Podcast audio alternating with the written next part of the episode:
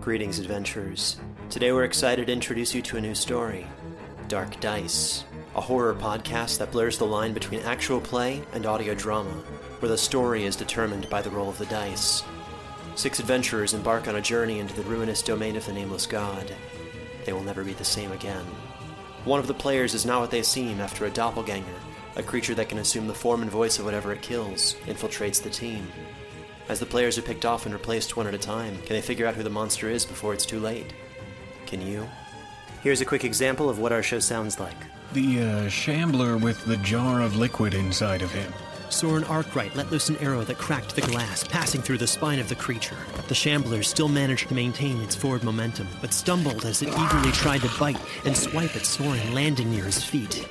As Jeff Goldblum has now joined our cast, Dark Dice is available however you listen to podcasts. My name is Aram, and my pronouns are he, him. I'm the producer of the Dungeon and Dragons podcast, God's Fall. My name is Dylan. My pronouns are he, him, and I'm a physicist from Canada. Welcome to Kill, Every Monster.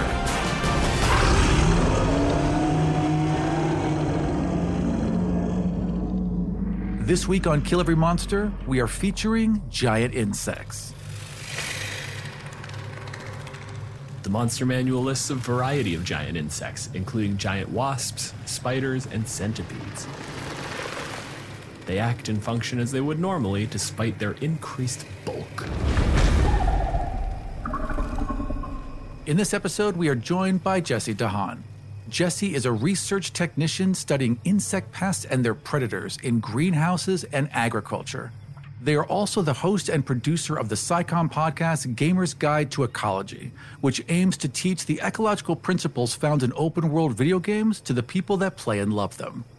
Not everyone has the chance to grow up surrounded by nature or learn about it. Through the common media of video games, Jessie hopes to teach people about the current topics that affect our own natural world, like climate change, pollution, and habitat loss. Welcome to the show, Jessie. Thank you for having me. I love it when we get to pull actual experts on for things, Yeah, people who know stuff. especially because, quite frankly, the, the books don't give you anything for running insects. There's no indication of like where they live, what their behavior is. It, you know, it gives you like a large or small beast. That's all you get to go on. Jessie, God, how do you even word that? Jessie, what are what are giant insects? They're insects, but they're large. And that's it. Thank you for joining us for Kill Every Monster. Check out our Patreon at In the Dungeon Master's Guide, um, there are a number of giant arthropods. Most of what people think are insects are not actually. So, scorpions and spiders and things are arthropods, but they're not insects. Same with centipedes. Basically, the only large, the only giant insect in the Dungeon Master's Guide is the giant wasp. That limits your options when you want to play giant insects. So, moving to arthropods, you know, you have giant crabs, giant spiders, things like that. Crabs and spiders are the same thing? Insects have six legs and usually a pair of wings to go with it. So they have eight appendages. And arachnids have eight appendages. none of which are wings. Exactly. And then you get into things like millipedes and centipedes, and you're just like, wow, that is too many legs. Although I think millipedes are really cute. The centipedes are too much. The legs are too much. But I, I get it with the millipedes. I'm not. I don't agree with you, but I see where you're coming from. They're like pill bugs, you know, those little roly poly bugs? That's exactly what I was going to say. It's like a long pill bug. Yep, yep. But you've like you've done the panoramic shot, and the pill bug gets caught in the panoramic shot, you know, and he just segments get added to it. People like things that are cute, right? So millipedes eat decomposing plant matter and material, but centipedes are carnivores. They are hunters. They have poison. They're a little bit scarier, pointy looking, jagged, you know, sharp fangs. Their claws look a little bit more scary if you think of like a alien sort of creature that got stretched with God's iPhone again, but scary version. He's like, make another one, but mean. Can you give like just some vague classes then? Because the the D, the monster manual, as you mentioned, gives you nothing for running on these. Are there sort of some sort of I guess vague categories that you can give for insect behaviors that might be useful to a DM? The first thing that comes to mind is um, social versus solitary. The majority of insects are solitary. They live on their own. You know, if they if they hunt uh, for like you know other bugs, uh, they do that by themselves. Classic social insects that people think of are like ants and termites and bees and wasps. Not all bees are sol- are social. Most of them are solitary. Um, but when you think of like the bumblebee or the honeybee, you think of hives that have like hundreds and thousands of individuals in them. At least in the case of honeybees. The next way that you could group them, I think, would be based on their environment that they live in. Moving past the, the whole like, is a scorpion an insect thing, I'll just forget about that from now on and talk about them as their giant insects. We'll move on to the general colloquial definition of just Yes. bugs. yeah, okay. Well, Anything creepy and crawly is bugs. at the risk of sounding even more nerdy, um, within insects, there is a specific type of insect that are called bugs. So all bugs are insects, but not all insects are bugs. So some bugs live, you know, under plant material in the ground. Some live uh, in the in the tree canopy. Some live indoors in our houses. So if you're thinking about insect behavior and you you have to think about where they live and what type of environment they're going to be found in to give them realistic behavior.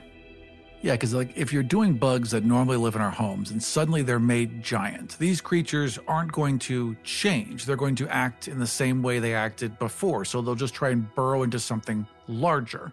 Whereas like a bug may have tried to live in your basement, now it tries to live in the dungeon of the castle, and that's causing problems. Like if you just relate it directly, you can give them motivation that's alien and therefore makes them really an interesting opponent. If you extrapolate to that dungeon scenario, as soon as the lights turn on, the bugs are going to scatter, right? They're going to go to the shadows. So you might see them for a split second. You know, you'll have to hunt them out. God, that's the worst. Oh, Because normally a DM would just be like, okay, the monster charges. But if you see a giant beetle for a second and you just, ah, and then it's gone because your torch flickered because you were so startled, that's much more terrifying. One of my favorite things to see like in movies or to run in D&D is when you have a big animal like that. You bring up the beetle, but if you had a dung beetle that was the size of a Volvo and you walk by with a torch, it will not look at you in all likelihood. Like it's doing stuff. It's just going to keep doing its stuff. And the fact that like you have these giant monsters effectively where you just walk by and they don't I don't give a shit. I forgot about the fire beetle. oh, the fire beetle. Yeah. Yeah, so I mean, technically, those are beetles are insects too. So I should say there's two insects in the Dungeon Master's Guide. Yeah, but that one's a wizard. It spits fire for absolutely no reason. It's a Pokemon. Yeah. yeah. I don't, it could be that they that they thought about like um, you know fire fireflies, and they were like, how can we make this a thing? And so why don't we just make it actual fire because that sounds cool. But like a big glowing bug is also cool. Just a big glowing, you know, womp womp. That's would be awesome. If you're doing a, a fairly like natural cavern encounter and you have giant fireflies and you make them aggressive for some reason, because I'm pretty sure fireflies also are herbivorous. I, I didn't look into that. Don't quote me on any of this. Editor's note Firefly larvae eat snails, worms, and slugs, which they inject with a numbing chemical to disable while they consume them alive. Adult fireflies eat nectar, pollen, and other fireflies. So, in addition to being carnivorous, they are also cannibalistic, but really cute when they light up. But if you have to fight these things, they glow because they have effectively glow goop for you around. That's a scientific term too. You could kill one of these things, get coated in glow goop, and then roll that forward into an encounter where the party needs to be stealthy. Oh. You want to scaffold your encounters, right? You come in and you give them like one that's been isolated. You squish the bug, it glows, and you're like, oh, well, it's filled with glow goop. That's a good thing to know. And then you put them in a situation where now that you know that, I will use that to slap you in the face if you're not paying attention. I think you could play with that too, like a glow stick. People can recharge them if you put them like in the sunlight. And so you think you got all the goop off. And then you go outside and, and the goop residuals get charged up in the sun. And next time you go into a cavern, the exact same thing happens until your character, like through the narrative, actually force like it's forced to take a bath or something like that. Or cast prestidigitation on everyone, right? Yeah. It becomes one of those things where, like, the moment you learn it, the moment you solve it, we don't have to talk about it anymore because, yes, the wizard now knows and can just kind of snap his fingers and clean you as a person. But until then, it's fun. Yeah. Once they've learned that, like, let them just know that. Don't make them explicitly say, and then I clean them with prestidigitation, because that sucks. Don't be a dick. Don't trek every arrow. Yeah, give them wiggle room. Insects feel unique to me in the ability to make so many of them just big and there. Like they're not going to bug you, no pun intended. they just want to exist and do their thing, and they're going to largely ignore you in their giant size. So you get all this kind of atmosphere, like the glow bugs, like a millipede running past you, right? You just get this feeling for the world.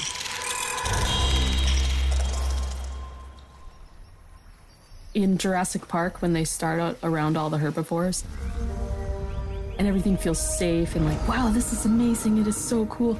Look at that millipede. You know, he's just going to eat more dirt or whatever he does. and he's running past you, and there's giant moths and giant, you know, whatever flying in the sky.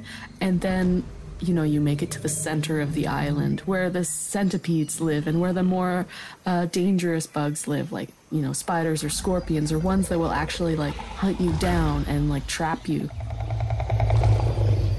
The first giant jumping spider you run into is going to be horrifying. Oh my gosh, yes.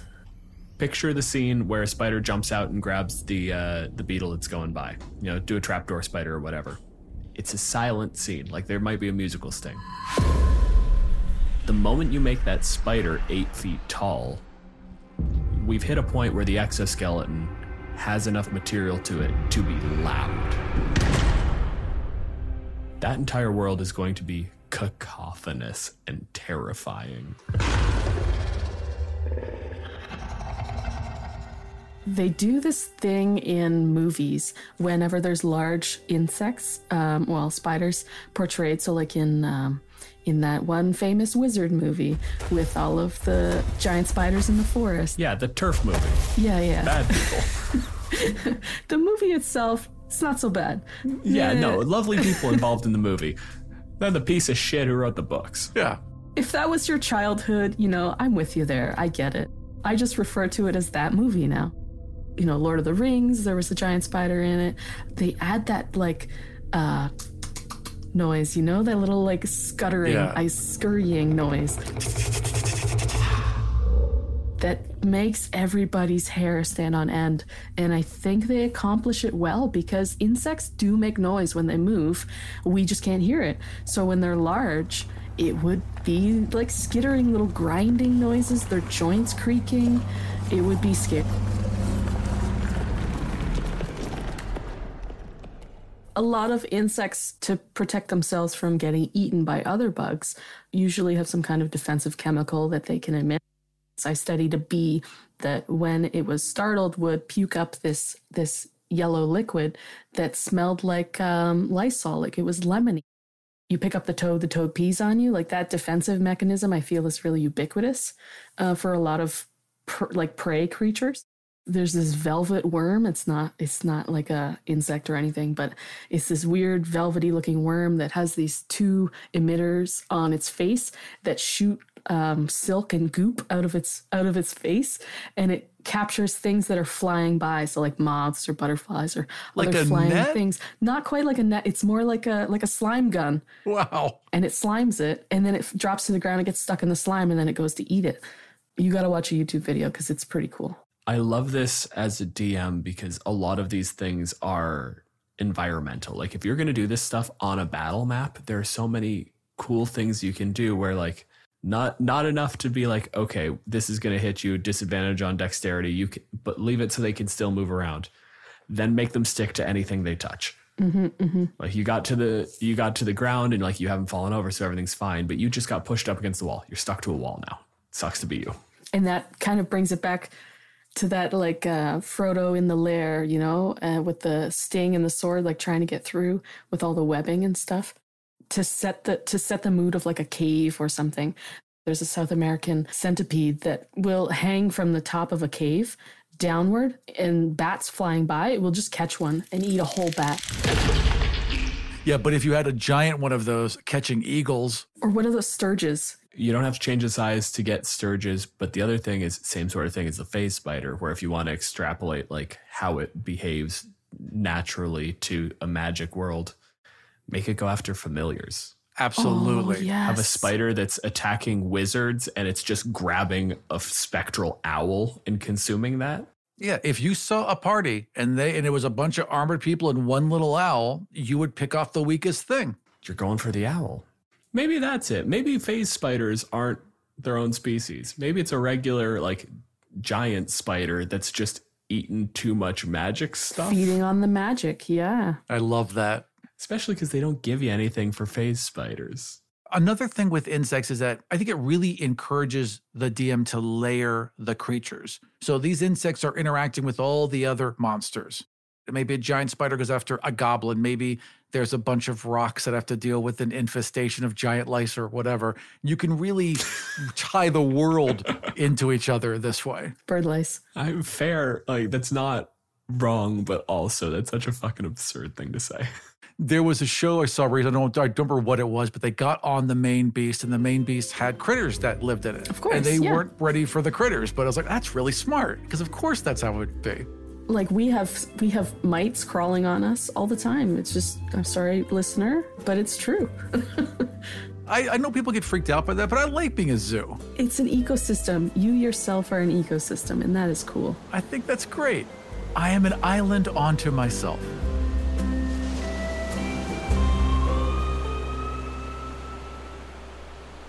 You can't just say, and there are giant ants. If you have a colony of giant ants living under the kingdom, like the kingdom's fucked now. the giant tunnels that are going to occasionally collapse, the farms that are going to go desolate because, like, They are stealing cows and goats and your meat and cheese stores. Like those are gone. Jessie, are insects monsters? No, I don't think so. They are creatures that require certain things to live. And if that thing is you because you're walking by, it's you. Classically speaking, people regard insects as scary things. Um, it's like an inborn reaction that people have um, to be afraid of things that they don't understand creepy crawly things like spiders, centipedes, especially house centipedes. Those things look creepy. People are afraid of them, right? Um, but if you just let it do its thing, it doesn't bother you. You don't bother it. You live together in your house, and it will actually eat mosquitoes and spiders and stuff that it finds. People out there have fear of spiders and insects and bugs in general. They don't like touching them, they don't like seeing them. So if you were to ask other people, they might say insects are monsters, but typically I think they just exist. They're just part of the landscape. You honestly, unless you're looking for them, you don't usually see them. For me, the threshold, at least for this show's definition, is always intent. If a colony of giant ants devours a forest, there was no intention. There wasn't deforestation, it was just eating. At the risk of opening a can of worms, like there isn't any thought behind it. They have to be a little bit malicious in order to be a monster, and they're not. They're just hungry, or they want to take care of the colony. They're either hungry or responsible. If you're a DM who wants to center like a monster for an early level party around a giant insect, you can make it sort of this scary movie type creature, you know, where, where they have to go into the cave and slay the one spider that they know is it kills everybody that goes in there. And so you can create this sort of living legend monster in the in the minds of the characters, but they themselves are walking into where the spider lives. It's not like the spider is going out and catching people. There are ways to narratively get your characters to think that that thing is a monster, but if you take a step back, you're like, wait a second. If you cut and paste the spider and just replace it with a bear You know, it's the same story and it makes sense, but we get that sort we sympathize with a bear far more. It's another mammal, it's got way more of a face going on. And we can kind of grasp the intentions. It'll also change its habits. Would a spider change their habits? Like a bear would. Like if human food was available, a bear will change and become basically a different creature almost. Would a mm-hmm. spider do the same thing? You can keep spiders in captivity. It's like um, like tarantulas and But does their nature ever really change? Like, do they ever become more placid or more? Could you take a tarantula in like a big and big old fucking terrarium and have live insects getting in there versus like putting it in a, a giant pin uh, or a pen, scritching it and handing it clearly already dead stuff? Like, does it shift? Uh, that's that's an interesting question, and I don't think anyone is qualified. I don't think anyone knows that. Yeah. Yeah. Nor has anyone asked it because why would they? It's a ridiculous thought, but Aram, here's here's my my grand look behind the veil for science in general. Half of science is someone asking what is nominally a, an idiotic question, That's the part I'd be really helpful with. like a question that does not warrant asking, and then somebody goes like, "We could find out," and then we just go forward, and then eventually halfway through doing it, you're like, "You know what? We could use this actually." Well, look, if I was a scientist, I'd be great at all the idiot questions. I'd be number one. you would be very good at questions.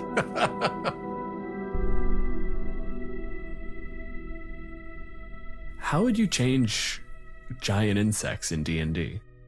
I have a lot of changes uh, that I want to Oh, make. yeah, it's a big question this time around. Uh, we already talked about the ecology missing. You know, throw some behaviors and some environments in there so we know where they live, what what they like to do. You know, Give them a description at all. yeah, so we can role play them. Like this is a role playing game. Basically, I have issue with the poison condition in general across all of the the giant insects that are that can cause poison. They can also cause paralysis, but it has to be from if they drop to zero hit points from the poison damage. Like that's stupid. If they're getting poisoned, they should just be paralyzed. Also, just the number of bugs that like they don't inject you with poison, they inject you with digestive enzymes. Yeah, that's gross too. Flies literally spit digestive enzymes on things when they land. That's how they eat it. They let it dissolve and then they suck up the goop. You could put a giant fly in and have it deal massive acid damage after it grapples you. Yeah, just absorbing whole kobolds. I have an issue with the different senses, so like vision and senses. I think that scorpions should have tremor sense, um, especially if they lay down on their bellies, you know, like in the desert, and you can see them sort of wiggle their bellies into the sand, and they are feeling for vibrations through the ground on where their prey is so that they can run after them and eat them, sting them and eat them. So I think that they should have blind sight, tremor sense, some something that gives them an advantage in their terrain because you know they live in that environment it makes sense for them to be adapted to that environment not just like i can't see in this cave that i live in because it's dark and i can't see in the dark that doesn't make any sense treat the insects right, you're basically telling them about the environment too. And it should meet together. They should have this like intertwined connection that then makes that world feel so much more real.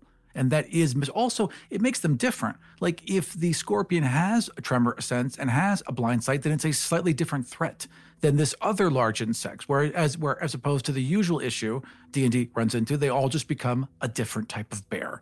It's all just claw, claw, bite, And it's nice to have these abilities, which makes them interesting. claw, claw, sting. Yeah. if you're going back to the spider in particular, um, a lot of the artwork that you see in the monster manual in the player's handbook regarding spiders, they show them as these like bald, shiny creatures. Spiders have hairs on them. They use them to sense their environment. They can feel changes in, in pressure and direction of the wind and and they can sense what's around them through these little sensory hairs all over their body. But none of the pictures, I'm sorry, artists out there, none of the artwork that I've seen shows spiders as hairy. Like the little jumping spiders are hairy. I want to see hairy spiders. Tarantulas use hair as a weapon, as a defensive maneuver. I mean, there's so many things you could layer on that. Again, that would make them more interesting characters. And also, a fuzzy spider has a different feel. Yeah. You can do cute spiders. They're kind of cute. Yeah. I've seen cute spiders, and there is nothing a party loves more than a cute creature. I also draw issue with the movement speed for a lot of them. Spiders need a jump, like they need a jump distance. They can jump like 10 to 20 times their body length. And so if you have a five by five foot spider, you know, not not that it's actually that big, but that's the area that it occupies, it should be able to freaking jump 50 feet from standstill. Doesn't even need to run. I've seen a spider take a moth. It tackles it. I've seen it, it basically jumps out, pounces on it, rolls on the ground. It has a charge or a tackle or a grapple. Absolutely. If you're fighting a colony of ants or you're fighting giant wasps, they should have pack tactics. They, you know, they are working together as a social group. They need to be able to uh, coordinate themselves in, in a group. So pack tactics for social insects makes sense, I think. Pack tactics to me is reflective of social dynamics in a way that makes a lot of human sense. You know, it, it shows people working together. But we think of bugs as swarming. Give pack tactics, but don't give advantage to hitting. Give additional damage. Once someone, once a bug starts attacking you, it encourages more bugs to join the fight and it gets more dangerous. It's like that killer bees. Yeah, when a killer bee enters a bee nest, they'll just swarm it with their bodies and just use their body heat to just overwhelm it and smother it.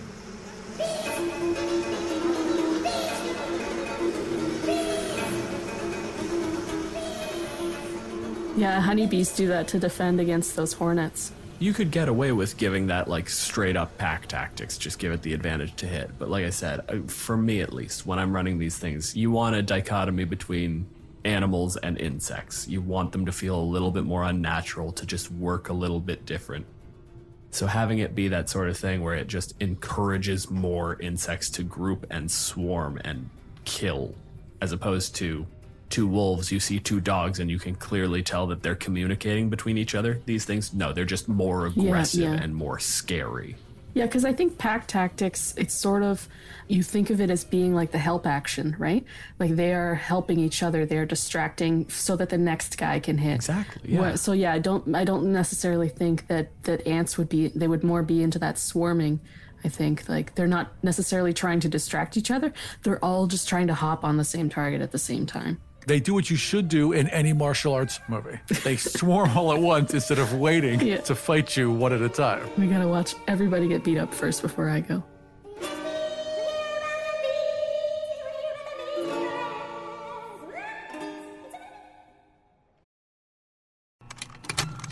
Contained herein are the heresies of Radolf Burntwine, erstwhile monk turned traveling medical investigator.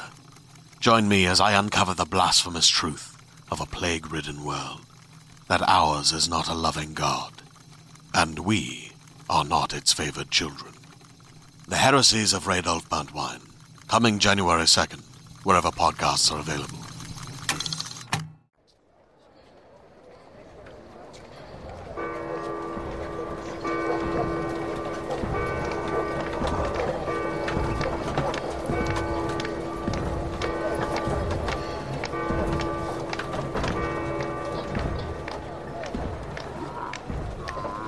We're looking at a ring. There's a ring of buildings. They're widely spaced. It is a very poor use of space at a glance. One building is very clearly, there's an entire section of it that's very, very new. And looking at it from above as we are, you can see sort of the scorch marks around the building that justify the new construction. In the middle of this ring of eight buildings is this really tall, like looking from it above, it legitimately looks like a button. It's a circular tower with this glass dome on top of it. It's the library. We come in to someone wandering from the library at the center of the university out to, let's say, the evocation building, out to that uh, semi new, recently exploded building. Aram, you want to tell me about our uh, our student here? Physmoria Greyshield is a mountain dwarf wizard, and this is not her university. She is here as a graduate student, following up on things she's learned at the Magic War College, which is where she normally goes to. But even in a war college, you've got electives. So she's here banging out some of the electives she has to do in order to get her war college stuff, which is what she's really interested in. You got thrown over here to like do a little bit of a research project that your supervisor was really into, and he sent you to evocation classes and just. And I have to like do all these little spells on bugs and like see how they react. And I write down all the reactions, like, you know, cast this cantrip over and over on this bug and write down what the. She's bored to death right now. Yeah, of course you're going to test it on bugs because, like, even the wizards have a certain level of, like, if you're going to make war magic, you still have to make sure you're just, like, killing people instead of, like, making horrendously torturous murder spells. The ethics committee. Listen, it's okay if this spell explodes their heads, but if they're racked with pain immediately previous to that, that's technically in the purview of the necromancy schools. There are extra forms to fill out for that. You are heading back to your your lab for the time being. Not really your lab. The place where you've been holed up for the last little while. You had to do some quick cross references for some stuff that you were trying to look at, and you're heading back up. I'm always having to check out reagents constantly. They're just penny pinchers on everything. It's so much harder to find everything because everything all of the books have been moved around. They cleared out the center like lobby of the of the library for this like kind of ar- pseudo archaeological display. They've got a bunch of artifacts up. It's just the university showing off. They're trying to impress donors like just teach people for christ's sake. You're getting back in, you know, passing through the construction area. There's the pause of like, that is solid masonry. They're doing good work. Right, right, right. There is like, like she would stop. It's like, hmm, yes, I do appreciate this fine cut stone as a dwarf, and then continue on. You have the stone cutting ability on the sheet, all right? And I did, I did pick, uh, I did think I did pick masonry. Like Yeah, this is your shtick. she would have come from like the typical mountain homeland where everyone had to know how to fix, you know, one of the walls. You had to learn that. But there's an extra thing because they're getting people over from like the transmutation building, and you can see clean lines where molten stone have been melded with the new stone, and it's like actually a really clean join. You can't quite. It's very well done. There's some artistry here. They took shortcuts with magic, but okay, there's some artistry here. You're in this little sort of like third floor lab. You know, you're off near a window. You're overlooking a couple of farmers' fields. The windows are always important in the evocation building because if something explodes, you need the wall to be able to give out. If it's just hard stone, then everyone inside will die. So tell me, what are you getting up to right now?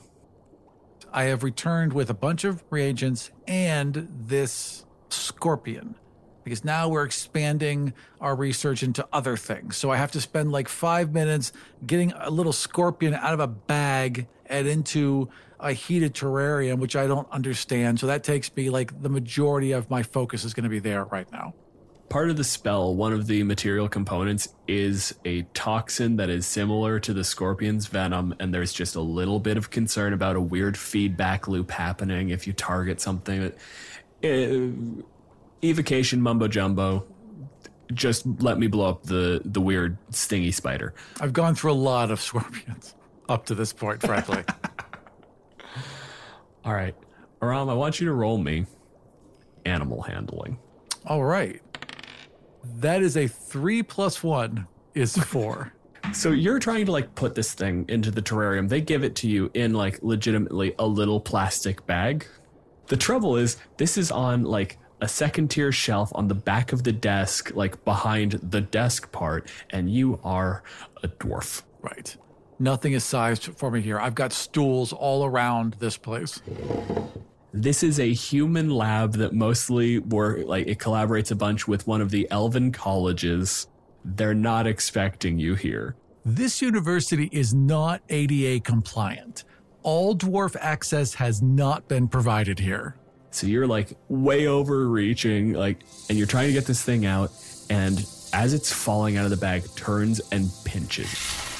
It grabs. It is trying to not fall, and you stumble. Like you grab uh, just right in that little like the webbing between the thumb and the finger.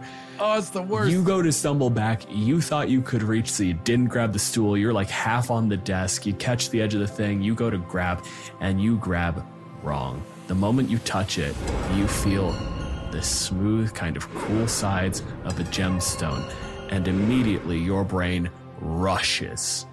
Like, fuck, what was on the desk? What could this possibly be?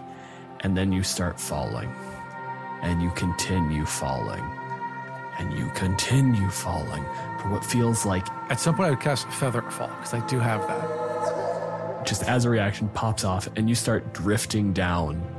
And it was all running on reaction, it's all adrenaline, and you suddenly realize gemstone, fuck. There are a couple of weird, like, apparatuses. They have really, really small parts. And so the easiest way to do it is to just reduce size effectively like three or four times, getting down to like maybe an inch tall, and just enter in and move the screws around. That's the bit you grabbed. And you watch it clatter onto the ground, and it lands, and there's the momentary, like, this is something Jessie will be able to attest to. When you knock something over in the lab, the first thought is not danger, it's, oh, did I break something expensive? It's true. clinks onto the ground and everything is okay. And then you realize that you have fallen off the desk and you are falling into the middle of your lab at about an inch tall.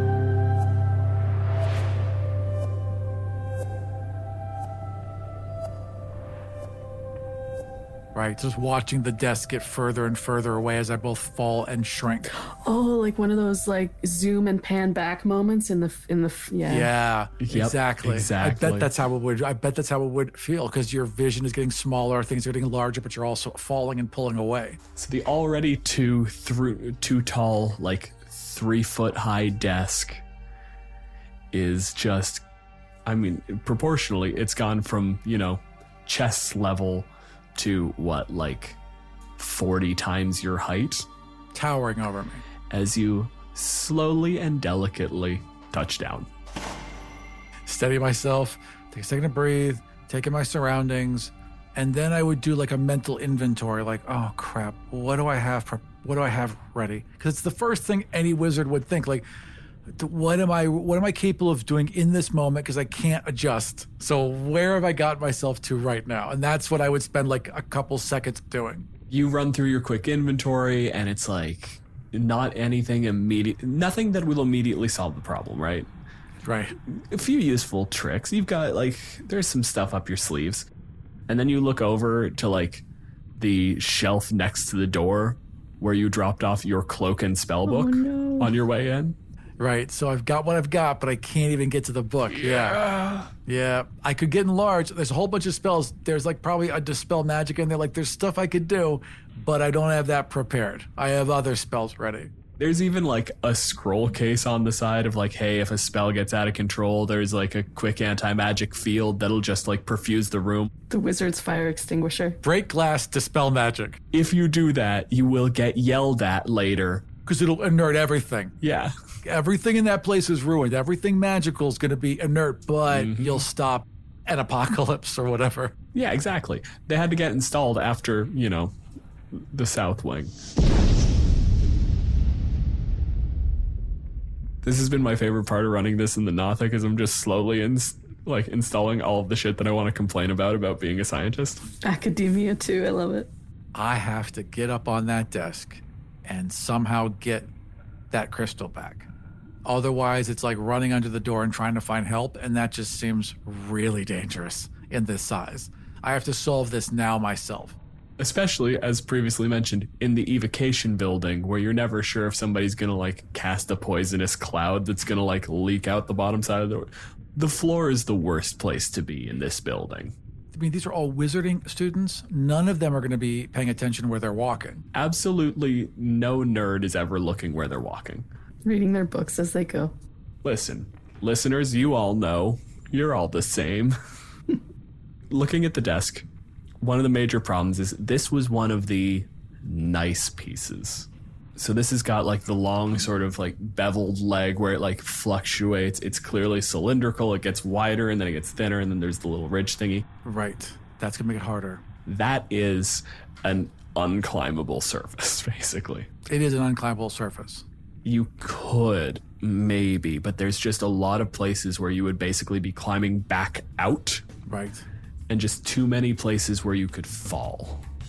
The best angle of approach, and I'm saying this is a DM who is always open to being contradicted, would basically be to get above the desk and drop down onto it. She has levitate prepared, probably because this is a it's a human-sized room, but it was built by elves, and no one is less accommodating than elves. They're just the worst. Especially high elves. Yeah, and they have that thing like the French Acadians have, where every single piece of written thing is also has to be in Elvish. So there's two labels on every single thing. Yeah. Hey, leave the Quebecois alone, they're alright. So I use levitate frequently because there's just some stuff I've got to reach, and it, and I'm a student right now. I can spend a second level spell slot on levitate. Yeah, it's no on big getting deal. books. Yeah, In your undergrad, that would have been uh, like inexcusable waste of resources. Grad school, I can pull this one. It's fine. okay, so you got a plan in mind. but at first I got to get there. Exactly. There's a weird familiarity to it. Like you lived near a mountain, and the thing about mountains is they tend to have deserts near them, right? So like if you're approaching from the western side, there's a whole bunch of sand leading up to this very very tall thing. It's it's a kind of canonical image in your head, except now the very very tall thing is not a mountain where your city is, it's a desk. Everything's much more visual now. Like even I imagine the wooden floor, the grooves in it are now start out like almost steps. Like everything is just a lot more tactile and obvious around me right now. But that desert, like you can see where you dumped the terrarium onto the desk. And you can see the glass hanging out above you, where, like, man, if that had fallen, it would have fallen after you, and this day would have gone so much worse. Instead, there's just this constant little trickle of sand falling down like an hourglass and gathering and pooling in front of me on the ground. So you see effectively a desert stretching out in front of you.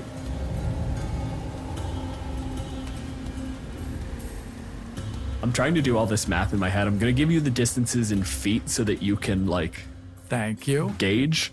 Yes. But I want it noted that this is a pain in the ass because now I'm trying to like do a conversion. You're like a foot away from the desk, right? Yeah. Like laterally. But proportionally, that's 12 times your height. right. So you're looking at something in the 60 to 70 foot range proportionally. It'd be a long walk around this desert. I'm going to have to go through this desert to get to the. to- Yeah. Yeah. All right. She would just steady herself. I mean, she has faced bigger trials than this. That's how she got here in the first place. This is just one more thing in her way. And she strides forward.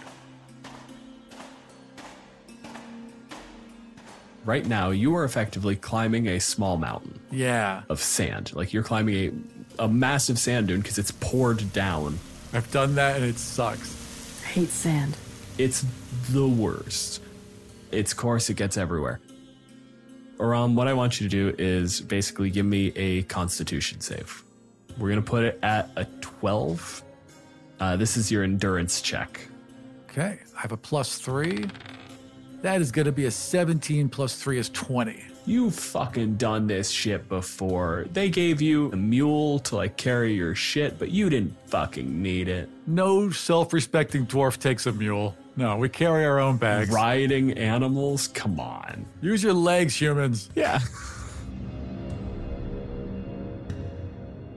Uh, Jessie, at any point, if you want to jump in there. I'm gonna hop back to those boots under the desk. Yeah. Can we say one of them is tipped over? Because I think the scorpion would be hiding in there. As if it fell off the desk, it would immediately look for somewhere to hide, and it saw this hole. Just immediately scuttles into a cave. Yeah. It scurried into the cave. Yep. And I'm not even thinking about the fact that I haven't seen the scorpion. Uh, my mind's not there. So I wouldn't even have registered that. And of course, the boots are on their side because these were left here clearly by a student, which means that they walked in and they just sort of kicked them off, and there's no respect paid to the space. Oh my god, they're Uggs too. You know they're Uggs. These are wizard Uggs. Ye old Uggs. it's Uggs with an E at the end of it. It's a pain in the ass. There are co- some times where your foot slips under you and you have to catch yourself. But if anything, this is easier than last time because it's not even really hot sand. It's in the middle of a regular ass room. Also, because I am a researcher, I've got mold earth as a cantrip, so I could make it a little easier as I'm going through at least. It's still like giving a little under you. It's hard to walk up, but you're fine. And as you're Yeah. starting to get near like the proper slope, when you're starting to get near the top, right to where you could get up, that's when your head is poking up. And from the boot, you see movement. I'll squint. And also in the boot, you see movement. So I've just like crawled on top of this hill, Yep. and I see the boot moving, but I don't know what's moving. It settles down. You know, it was upright and then it settled, like hunched a little bit. You see a hunch. I'll keep an eye on it, but I'll continue moving. I have no choice. I mean, the faster I do this, the faster I'm not small. That's fair. That's fair. Ish. Relatively. You, normal size. We'll say normal size. You know, and she's actually like four foot three. She's tall, you know? Yeah. Yeah. Four foot five in heels. Thank God you're not wearing them today. Didn't expect the sand. Jessie, you just see this little creature just scaling a mountain. There was presumably like a short period of like recollecting yourself after a big ass drop, but that's the nice thing about being a bug is I could drop you out of a plane and you're fine. I just fell from from a great height, but uh, it didn't hurt. I landed on uh, on my legs fine. Uh, sand started pouring down on top of me, so I moved over a little bit to the side to let the sand pour down, and it started mounding. And I looked over and I saw this dark cave. It's bright in here. I don't like how bright it is, so I immediately ran to the cave, turned around to face the opening so that nothing could surprise me from the entrance, and I settled down into put put my belly on the ground and my my claws out in front of me, my pincers. I don't know what they're called, claws maybe. Let's call them claws. Uh, put my claws out in front of me, and and my stingers is hovering, is curled up on my back, and I am uh, just watching right now to see what the environment is like before I decide to explore it. Um, it's a big space that I'm not used to being in. I'm used to being in a in a small space in a tank with cool little things I can hide under, um, and this is a, a very large arena that I've never seen before. And I imagine I would see this little creature climbing this sand mound that is pouring down and think maybe it was a test of some kind. Somebody has been testing me this last last few weeks and maybe it's something I'm supposed to do. So once I figure out that nothing is going to attack me, I've been in here for however long it's taken you to climb up to the top of this mound. I've been watching you. I can feel you with my belly on the ground. I can feel your steps. I can feel the sand pouring down. I am going to wait.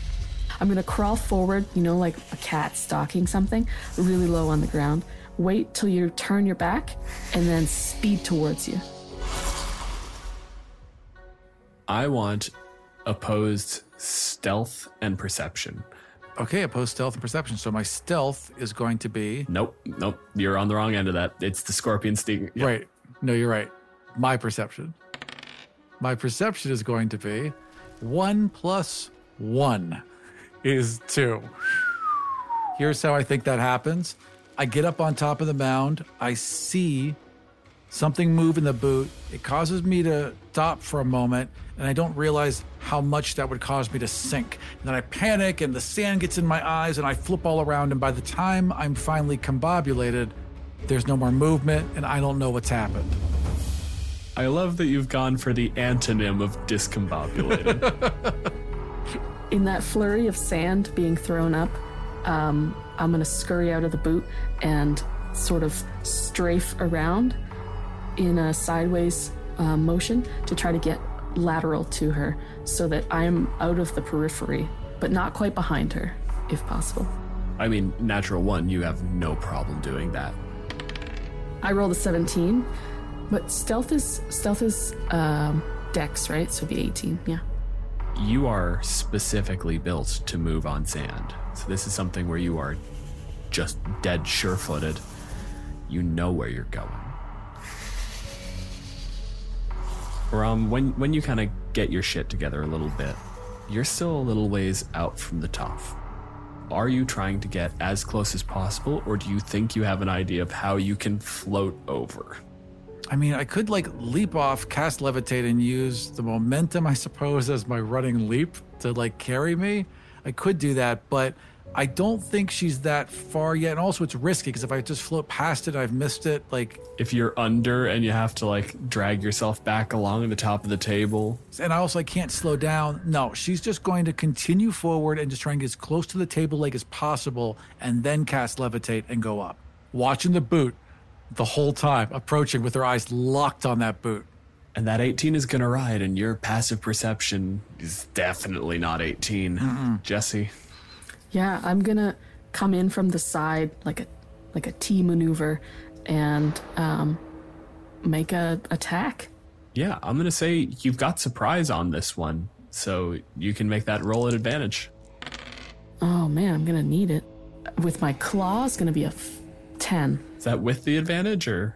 Yeah, I rolled a two and a six. the corner of my eye at the last second, I just saw a glint off of that claw, and it just gave me enough time It's not even a dodge, it's just letting yourself slip. and roll down the hill. Scorpions obviously have a texture to them, but they're too small for us to see it. But I'm sure a good chunk of the listeners have seen like crab shell or like a lobster or something like that. This now looks thick and hard. Like this isn't a bug anymore. This is a tank that has come at you. Terrifying. Scorpions get multi attack. Can I take my second attack? Yes, of course. Uh, 15 with my second claw. That would normally hit me. But so as your claw's coming down and just about to go for my throat, a little magical field of energy pops up and just deflects you at the last second. So you're gonna have to say the words I cast shield. On my reaction, I cast shield, and therefore, what would have hit me does not. Yeah, listeners need to know what's happening. That's fair. We are playing a game. Yes, I understand. And Thank my you. third attack, my stinger is gonna try to poke where you were. And I don't have a reaction left. So that plus five lasts until the end of the round, though. Oh, I rolled a four. So it's an eight to hit. You lucky bastard. I'm very lucky. Just on my back, scooting away. The claw hits and sort of goes off, and then you get the full slam over the back. The actual stinger hits and slides down into the sand. The stinger is nowhere near you, but because it slid along the shield, the cloud of sand that it kicks up goes straight up into your face. Really emphasizes how fucking close that was. Also, it stings a bit because now this is hitting like gravel. It is your turn. Out of panic, I would say she would do a gust. So she's going to cast a cantrip, which is gust, to blow all the sand in its face off of her. And then she's just going to scramble backwards and try and run for that chair leg. I don't know what gust does off the top of my head. You seize the air. Give me the mechanical shit. I don't care. Okay, so I think I'm blowing the sand then. I'd have to blow the sand onto them. Then, yeah, you basically obfuscate. Uh, we're going to say that's going to last the round. Okay, We're basically just going to give this scorpion disadvantage. I have blind sight. that's true. Oh, you done bad, Aram. But in character, though, it's a perfect reaction. It's what I would do to get away. I've been trained. This is almost reaction. Like you're trained. If you go on your back, you just throw the dirt into your opponent's eyes and, and get back on your feet. That's mage warcasting 101. Uh, that being said, if you're still moving back, Jessie gets an attack of opportunity. It's gonna be a claw attack. Gonna try to grapple the creature, the target first, and then sting them. Yeah. And so that one, two, three was the usual motion that it takes to subdue a prey. So I gotta start over. Uh, an eight. I'm rolling garbage with this scorpion. I roll out of the way as one of those claws just slam next to my head. Now it's the monster's turn. So I have now moved movement speed, which because of because the boots I'm wearing is 30 feet from you. So I have moved 30 feet away. 30 proportional feet, which is about half a foot. Right. yes. Correct. Did you? Are you hovering already? Are you uh, levitating? No, I'm not running. No, no, no. Yeah, I'm just full out booking it. And I'm fast for a dwarf, surprisingly fast. My my striding and springing seems to have elongated as I run. I think the scorpion You're the is uh, has a speed of 40 feet, so it's going to try to get in front of you and then turn around to face you again and puff up, make itself big. Uh, poise the stinger ab- above its head and just challenge you to see what you're going to do next. I don't think it's going to attack you this round. It's going to wait to see what you do. It's going to prepare to try to grapple you if you run away again. There's that camera shot where it's like rotating around us, and I'm just looking over its shoulder just past the stinger, and I can see the edge of the desk right there. And then just move and clap their hands together, shouting as loud as they can. And they're going to cast Thunderclap. I create a burst of thunderous sound that can be heard up to 100 feet away. Each creature within range, other than you, must succeed at a constitution saving throw or take 1d6 thunder damage. Uh, DC 10, uh, 12, sorry. I got a 14. And you take no damage from it. You just feel this wave of intense sound pass over your shell. That would be quite startling, I think. Yeah. For a creature that you that has spiracles that breathes through holes on its body, if this sudden rush of wind came at it, it would almost have to catch its breath for a moment. I think that would be quite startling. Yeah. And I try and run past it. Is this enough that you think a scorpion would basically judge this as not worth it? Yeah, I think it would try to make one more attack as you were going by. But with that sort of stumble, it might be like a little bit more ill aimed, like it wouldn't be able to target you as well. Let's give this one disadvantage. Because as you mentioned, you know, that, that spell legitimately targets a weak point of the monster, so it feels like you should get like something for, you know, being a little clever. Oh, yeah. 23 to hit with the claw. Yep, that'll definitely hit 100%. Uh, so it's five bludgeoning damage, and you are grappled in my claw. An eight with my stinger. Oh, luckily enough, no, it does not hit. In, in Mage War training, you have to simulate a lot of things. And one of the things we did is we had this large magical rope that would just wrap around you and you had to fight your way out of it. So I've actually trained in this. You are a wizard fighter. You are specifically trained to fight problems wizard wizards cause. Grabbed by giant claw of arthropod is actually not a weird circumstance for you. It's in the handbook, page 32. Right, fits in. Jesse, you can make one claw attack, I'm going to say, because the other claw obviously is occupied with holding them. Oh, nat one. What we're going to do with that nat one then is, Aram, I'm going to give you a chance to escape. You can make the athletics check to get out of this one. Uh, that's gonna be a four plus 12. That'll be a total of 16. Then you pull it off. Like this, this thing goes to like Yeah, they're not meant to do that. And so when they came in with the second one, they kind of let go with the first one. And I was able just to slide out and drop as they both slammed above me. it is your turn. The gust didn't work. The thunderclap did seem to work. So I think as soon as she drops down, she just slam her hands together right underneath it. So roll a DC Constitution save of 12. Uh, 12.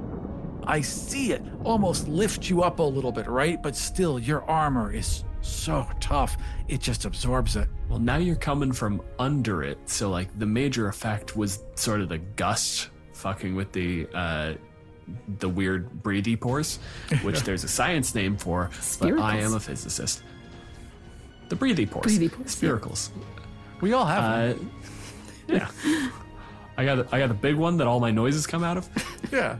But yeah, it was the gust of wind over the spiracles that really had the effect. So doing it from under it is actually accomplishing nothing. Right. it's just a hard force impact distributed against the thing's chest, for lack of a better word. And then once again, I turned and run. We're gonna say that you are you you're at the leg basically. So on my next turn, I can cast levitate, but not this one. Yep, because you decided you were gonna try to spite hit the scorpion. It worked last time. No, it worked last time. It distracted it. I was able to get away. So Yeah, but also if you just took the attack of opportunity and floated up, I think if you have a giant crab over you, you're not really thinking that far ahead. you're being reasonable. I'm just saying it would have worked better for you to just escape. No, when though when they when they get there and they realize, yes, if I had just used my action economy better, I could levitate now. Sure. Yeah, you fuckwit. I know when I'm going about my day, I consider action economy, okay? She's running full speed and just turns and lets her back slam into it as she slides along the little remnants of sand with her fists up. I don't think the scorpion would bother with you anymore after this multiple attempts of trying to get you and sting you and just getting pushed with this force. It doesn't hurt, but it feels like one of those tests, right? Like it's it's not succeeding and so at this point like it doesn't know what it has to do to continue that I think it would just go back to the boot. It would be it would be like, okay, you know, you're down the mound now. I'm probably at the top of the mound looking down at you. I'm probably just going to slink back into the boot but like strafing to not take my my the front of my claws and my face away from you. Same. My little my little fists are balled up and I'm just turning and watching you the whole time until you're back in that boot. Cuz we didn't really deal any damage to each other. It was it seemed to be like an even match. Yeah. If I'm putting it in like a weird scorpion term, our claws are evenly sized. I met Yeah. a match that I'm just like, you know what? It's not worth it. Big sigh. Thank Clangeddin Silverbeard. Cross myself or whatever, and then begin to levitate upwards. Levitate lets you rise at a speed of 20 feet per round, uh, which purport I'm calling basically our conversion rate is uh, one to five, basically. Okay. So like you're going up about four inches around. One space is now one inch instead of five feet. Gotcha. So it's going to take you about nine rounds to get to the top of the tower. Round it off, it's going to be a full minute of you just drifting vaguely upwards. I'd settle in, but we are getting proportionately very high in the air. yeah. Uh, again, you've floated upwards for a full minute, which would be 200 feet. I'm a mountain dwarf. I'm sure this isn't that bad. I'm sure I've trained for it, but still, Yeah. a lot of things are going on. I'm at the edge of tense, I would say, at all times. You are floating up and you're fine with it, but at the same time, you're used to doing this with your feet on something. Right. Yeah. That's where that discomfort comes in. So after a full minute of drift, you're like just close enough to be able to like do you have like a warhammer or like a maul or something? I don't have any weapons on me. I was a student. Why would I have a weapon on me? that is that is a fair statement. Do you have anything that you could use to grab the table and just drag yourself over because levitate gives you no abilities of lateral movement? Or is this a drop the spell and sort of jump? Nope. I'm wearing a cloak. So what I think I would do is basically, you know, whip off the uh, whip off the cloak, fold it over until it's got some thickness, and then just wave it back and forth like I'm trying to fan a fire until it pushes me over to the desk. it takes longer than it should, like just long enough to reinforce how ridiculous this idea is, but it absolutely gets it done. I probably spin in a circle a few times before I could even get any momentum. you have to sort of hit a stride. Yeah. It's like rowing. Yeah. Yeah. But you eventually get it where your foot's close enough and then you get your foot and then your once your foot makes gets purchased, you can kind of drag yourself over and then you can drop the spell. What I'm going to say is for the first time in Kill Every Monster history is you can if you would like take a short rest. Really? Because I know you have that arcane recovery thing, and I want you to be able to like get your spell slots back. Because I know you burned like two first level spells or something like that. Yeah, totally. Three actually. Okay, yeah, you know what? She will get up on that desk. She will sit down with her legs kind of hanging over, which is very familiar to how she used to sit on this one ledge back in her mountaintop home. And she'd just take a deep breath and she'd center herself. She'd feel familiar. Her, yeah, yeah, exactly. Her little legs, just, you know, just kind of swinging back and forth over the edge. For the benefit of the listener, they've done a gesture where they have their two fingers extended downwards and they wiggle them like someone kicking their legs. Yeah. that was that's what that was. Yeah. And then I would just like, you know, I, I, I would go through, we would do these breathing exercises up in the mountains early in the morning when the sun was first rising and the dew was, was you know, still on the stone. She would do these breathing exercises. She would calm herself and regain her spell slots because that's how relaxation works. yep. I am going to also roll one of my hit die. And that means I heal back six points of damage. So I am back at full. Oh, not bad, not bad. you know, she takes some time, bandages herself, rips a piece of the, oh, she can't, it's, it's, it's, it's a magical a cloak, rips a piece of something, bandages, you know, bandages herself up and she's good to go. Honestly, there's probably just some loose parchment on the desk. She like looks at it and like, oh, I can't rip these notes. And she pushes them aside and grabs a different one. In case of emergency. Yeah, that's a, that'll do. Right. Yeah, that's fine. You take your break. You know, there's breather, there's a little bit of collecting yourself. And like you said, sitting on this ledge overlooking the little desert, there's almost that voice in your head that's like, if I planned this, this would have been kind of nice. It would have been fun. It'd have been a neat, ad- yeah, it'd have been a neat adventure, but sadly not. So, fortunately, you happen to know that on the far side of this desk is a, a quick little dispel magic scroll. Probably be a pain in the ass to read it, but like you can you can get to it. That's one of the things. Is like you you never, and this was one of the things I told you in your first lab course back in undergrad. You never cast a spell without the counter spell nearby. That's right. This is basic lab safety. Yep. You don't have acids without a base on hand. So if I can just get that scroll open and read it, I'm good to go.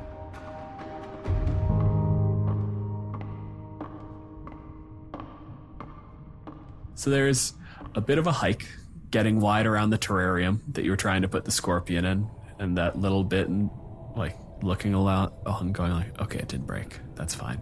That's fine. I'll just get that back when I'm done. Sweep up the sweep up the sand. That's expensive. That's fine. Okay, good. Okay, good, cool, cool. It's when you get to the far side and you're met with a glass wall. And you look at it and it's another knocked over jar.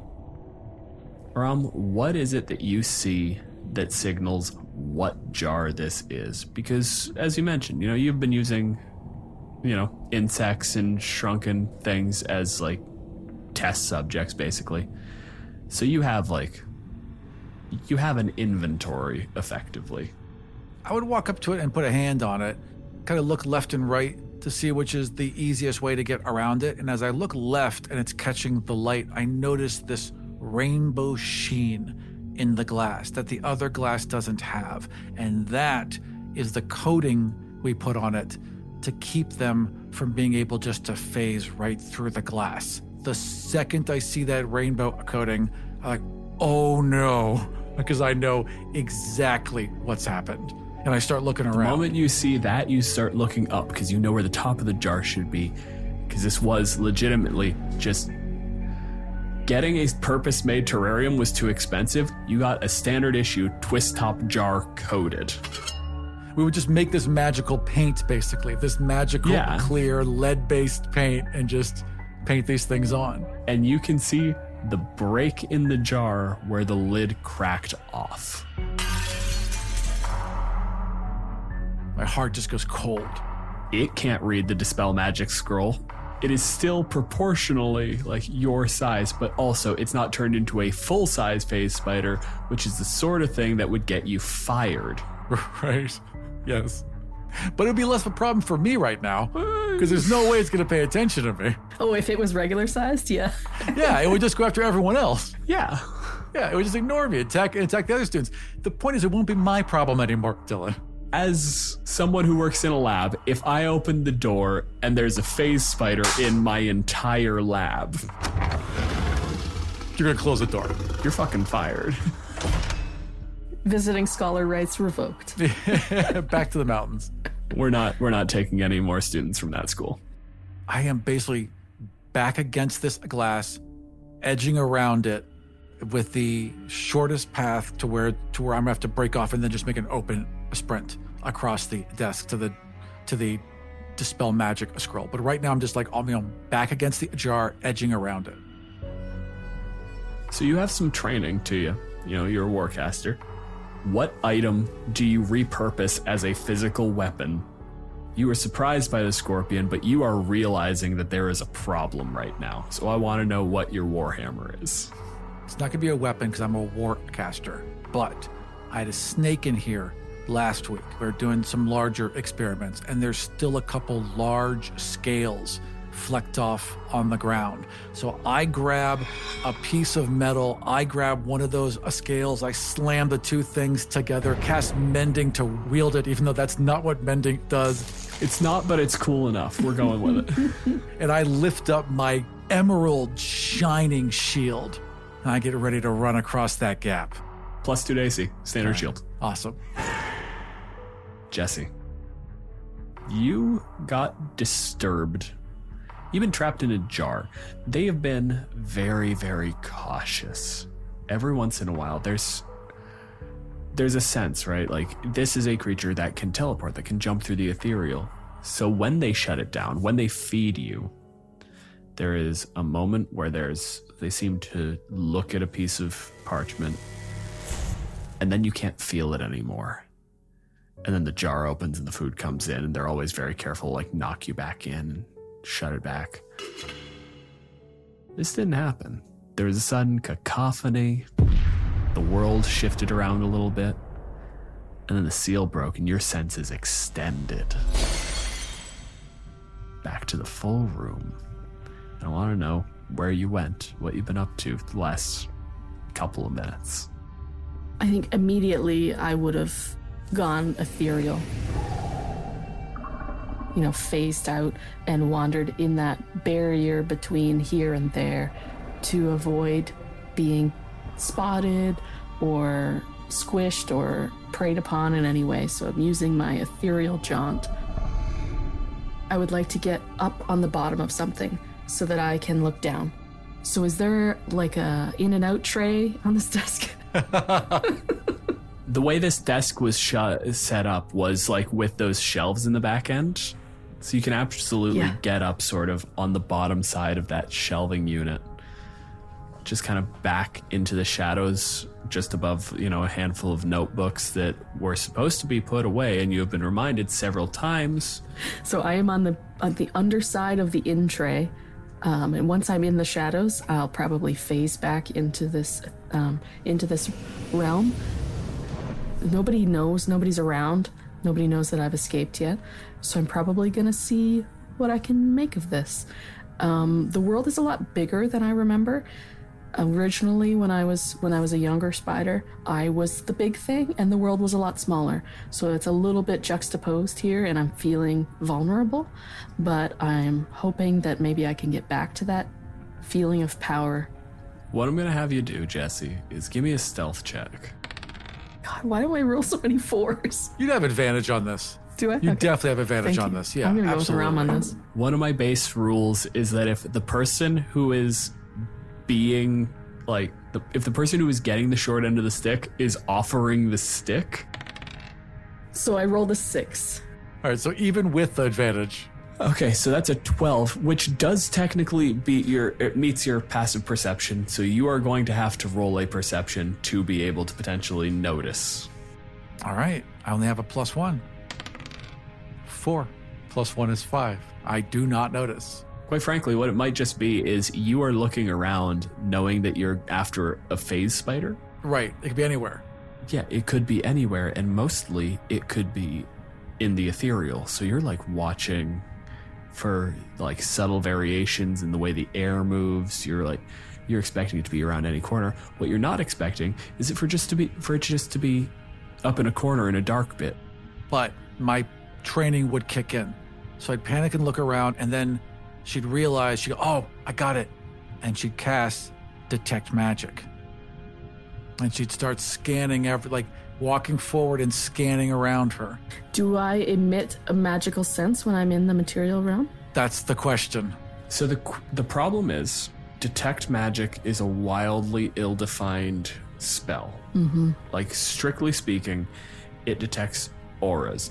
Now, does spell casting only cause an aura when the spell is being cast? Does it only cause an aura when the effect is active? The only real instructions we have about auras is how they relate to magic items. So we're gonna kind of make it up. Uh, what I'm going to say is this is going to let you use Arcana as perception. Cool. Basically, I'm going to let you make a perception check using your Arcana skill because the phase spider would absolutely be causing some weird disruptions that a trained eye could notice. Does that sound fair to everybody? It's also under a weird magical effect that's so small right now. That's yeah. oh shit, that's also true. I hadn't considered you could be looking for the transmutation effect. Oh, yeah. Because that's, I think, what I'd be looking for. That's a fucking good call. Uh, yeah, make the roll. 19 plus 4 is 23. you kind of swing left to right and it's like okay everything seems fine and you're about to dismiss it but part of that is like an upward gesture and you just catch that ping a little sort of purplish like the color of transmutation Slowly move my hand up as I rise and look upwards. you know what this is going to be one of the weirder calls i make as a dm this year Jessie you want to make an insight check for the phase spider Sure. I love this. Oh, I rolled well. Insight. Uh, so 17 plus 0, 17. Yeah. Yeah. And you absolutely like this thing is making motions, whatever. It's it's just gesturing around. It means nothing to you. And then it, its hand drifts towards you. And that seems fine. But then its hand sticks and it looks. And there is something in the back of your little spider brain, wherever that lives. I assume still in the head. I don't know what spider biology is like. Who gives a shit? Spiders aren't real. Uh, The spider sense is in the butt. That's where it is, Dylan. We've firmly Yeah. established this. Okay. So yeah, your butt tingles. You are being observed. You know, this thing is looking directly at you. I'm used to this feeling. People pick my jar up all the time. Yeah. You're well back in the shadows. You should be ob- fully obscured. You should be safe, but you know, you absolutely know that it is staring directly at you. I think I would phase back into the ethereal. That's a bonus action. It pings with a new color. right. You're getting conjuration now for motion between planes. Cool. And then maybe drop down and scurry toward it. Flip over. Now you'll add all those cool sound effects, I'm sure. You get that flash of conjuration magic once it steps into the ethereal, and then all of a sudden, it is a fucking blur of motion. And then it's just this weird little sea of colors because there is no physical substance behind it. There is no natural light coming off of it anymore. It just surges towards you. And this is where we're going to roll for initiative. My initiative is plus four, which gives me ah, a one plus four is five. Because this is so scary. I got a 10 plus 2, 12. Yeah, this is going to the spider. You literally got the drop on me. Uh, all right, Jessie, you're up. You cannot attack while in the ethereal. You're technically on a different plane of existence. You can't interact like that. So I'll have to use my bonus action to phase back in. Well, you know that I have run towards you, but for any other creature, it would have appeared as though I teleported because I was up there and now I'm directly in front of you, and I'm going to try to bite you for a five. Oh, though the shield comes up and just those teeth just just bounce right off it as I get that shield up just in time. The fangs slam into the shield. She blocks them. She stands up. She looks you right in your many eyes, and the slightest smirk comes off her face as her fingers begin to twirl and kind of like make like a circular ball motion as she weaves a web to try and capture it in. The irony. Aram, as you start casting the spell, I want you to make me a nature check. Okay, sure, absolutely. That is going to be a two plus two is four. Cool. So you cast a spell. Uh, Jesse, uh, you have the trait Web Walker. As the uh, phase spider, you are unrestricted by webs. Well, their own webs. Let's read that carefully. It says caused by webbing. Ah, damn it. Okay, Yeah. fair. yeah, okay. Drat, drat, drat, drat. Okay. I love this. This is great. This is like this this city girl who just doesn't know about nature. Doesn't know. Who's like, Right. yeah, this will work. This will be fine. And I have heard that spiders can be trapped in other Yeah. in other people's webs. So I thought I was being super clever Yeah. here. Like mm-hmm. I enjoyed this little like, oh, I'm all of my knowledge will defeat you. And Yes. it'll defeat you in such an ironic way. so many books I've read, you have no idea. Yeah, well, you know, when you're being consumed, wrapped in webbing, you can tell the spider how fucking clever you were. For now, uh, do you have like a bonus action or anything you want to pull? Uh no, I think she would just be start like like she would cast it, it would wrap around it and see that it's instantly ineffective and just be startled and just keep running for that dispel magic scroll and just keep invoking attacks of opportunity. Okay, you got an attack of opportunity. Go for it, Jessie. You got an attack, and then you've got your turn proper. Um, so that'll be a 12. Okay, 12 is not going to hit me right now because I've got the shield. Fortunately, Whew, just just duck that one as a claw sails over my head. And I'm gonna run after you and try to bite you. Alright, so that'll be a 19 to hit. That is going to hit, sadly. Sadly, I'm in favor of it. Even if I cast another shield, that would still hit. Um, so you take uh, five piercing damage, and you have to make a Yeah. DC 11 con save. Right, and then a con save, which fortunately I am a dwarf. Oh So- yeah. That's going to be a 1 plus 3 is 4.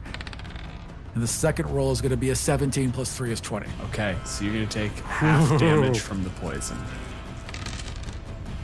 12, 14, so you take seven.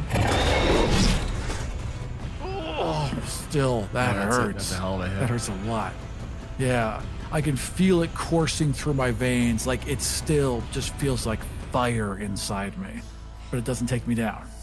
basically if this thing sort of extended its legs all the way up it's basically like 10 feet tall so this is it is on top of you teeth buried into your back Jessie are you staying in the material Yeah, good question. I don't think, I don't think it would. I think it would probably phase back out and and uh, see what happens. Yeah, because she flips around, ready to cast Burning Hands, and you're not there.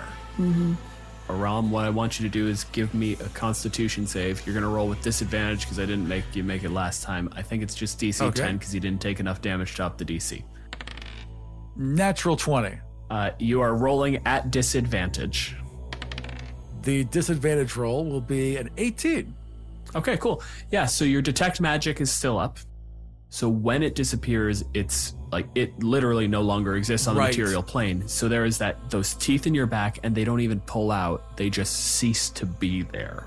But I still know roughly where it is. And the moment you yeah, the moment you wheel around, you've still got that aura. You can still see that mixture of colors as this thing is being tiny on a different plane. Run. Run away. Full speed. full dash uh you get i'm gonna say you can go fast enough that you are going to get to the scroll Yeah, because I have 60 feet of movement now with my little boots. you have one foot of movement Right. Correct. I'm going to sprint those two feet, man. no one foot that's that's the full Oh, oh, oh, together? Okay, fine. the full move is a whole foot Do I get another opportunity attack? no because you're not in the ethereal you're in Right, the ethereal you're right, right, now you okay. can't hit him Still got me pretty good. I'm not, I mean, there is blood coming out of my back. I am not looking great right now. Jessie it is your turn though uh, I'm gonna say Fismoria can get all the way to the scroll, but you use your action to dash, right? So you can't cast the spell. Right, exactly.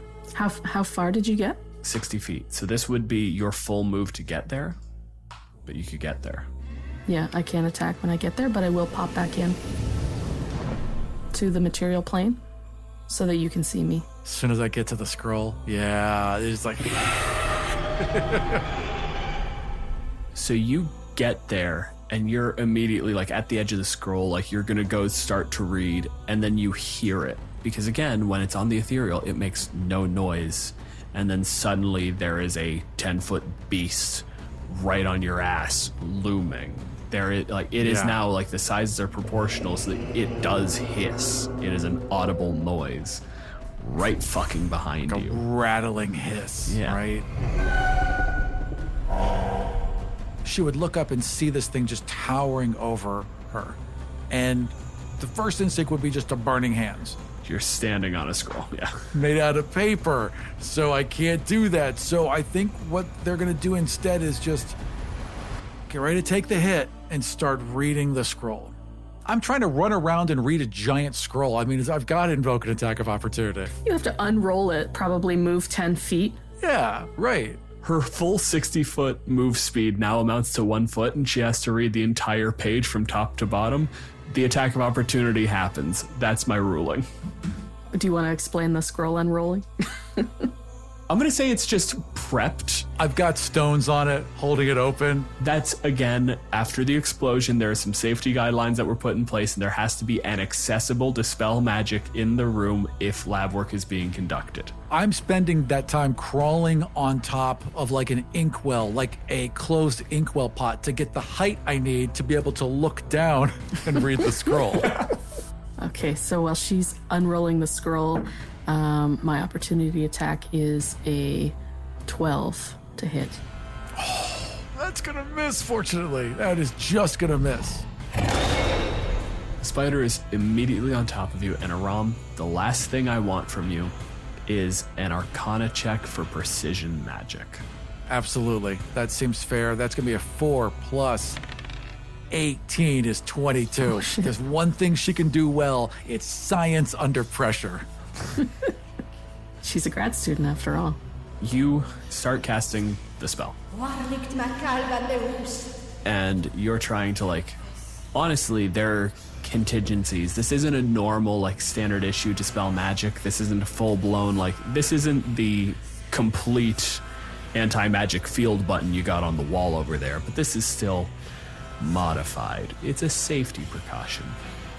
So you work and you feel it grab the transmutation effect the the effect from that gem that makes things small Success. and you feel it like a string in the weave snap. And your perspective shifts, you trip. There's a little bit of a stumble. You were standing on the edge of a desk. So, you know, just kind of pick yourself up, collect yourself. Wipe myself down, very pleased. Like this was a. I wanted something exciting to happen, and something exciting happened. I had a fun little adventure, and I am rather pleased with myself. You did so good. And then you hear a very recently familiar sound a rattling hiss. And you recognize that dispel magic effect. It is an area of effect.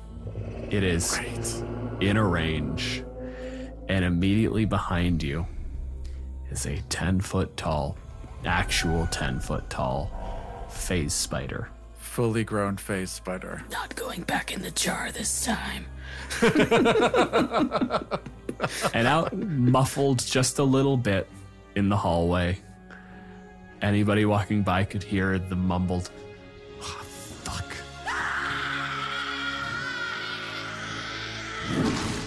For more information about us, notes for each episode, and ways you can help support the show, head over to killeverymonster.com.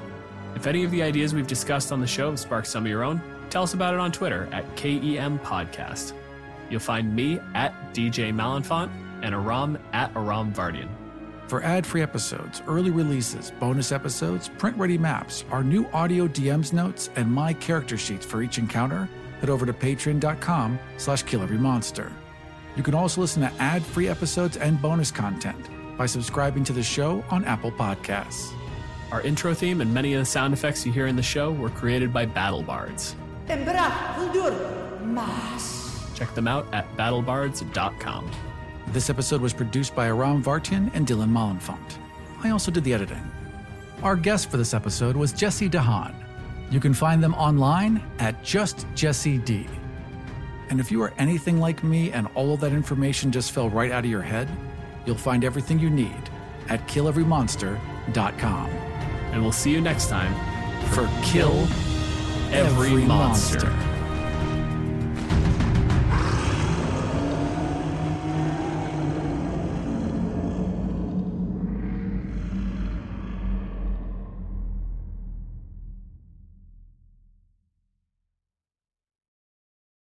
Hey there, this is Justin Bartha. I made a funny new podcast, King of the Egg Cream. It has the greatest cast in the history of podcasts with actors like Lewis Black, I'm torn by my feelings for two women. Bobby Cannavale, You can eat it, or if someone hits you, you can put it on your cut. Melanie Lynskey, I wonder what these marvelous things are that look just like boiled chicken feet. Jason Ritter, I can break things and pick locks and kill people. Michael Stuhlbarg, The whole point is to inspire people that they should make themselves better. Ari Graynor, No, don't whet its appetite. What are you, an idiot? me, Justin Bartha, That's not just any egg cream, that's a Lemke's special. and all narrated by the hilarious Richard Kind. This is the story of Harry Dalowitz and how he rose from nothing to become New York's King of the Egg Cream.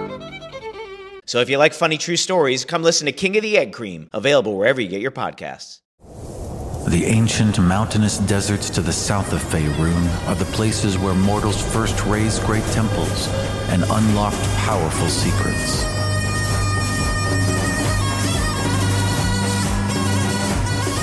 A kingdom once fractured by infighting has been united under the iron claw of the red dragon Tchazzar. The great lizard's quest for immortality has become an all consuming obsession. His need for worshippers has set him on a path against the old gods of these lands, and they will not go quietly. An unlikely cabal of deities has banded together to undermine Tchazzar and ensure that their temples remain protected and active. They've traced tendrils of fate to preferred timelines, then selected five mortals who had the best chance of bringing those futures to fruition. You will take on the role of one of these chosen in Death to the Dragon King.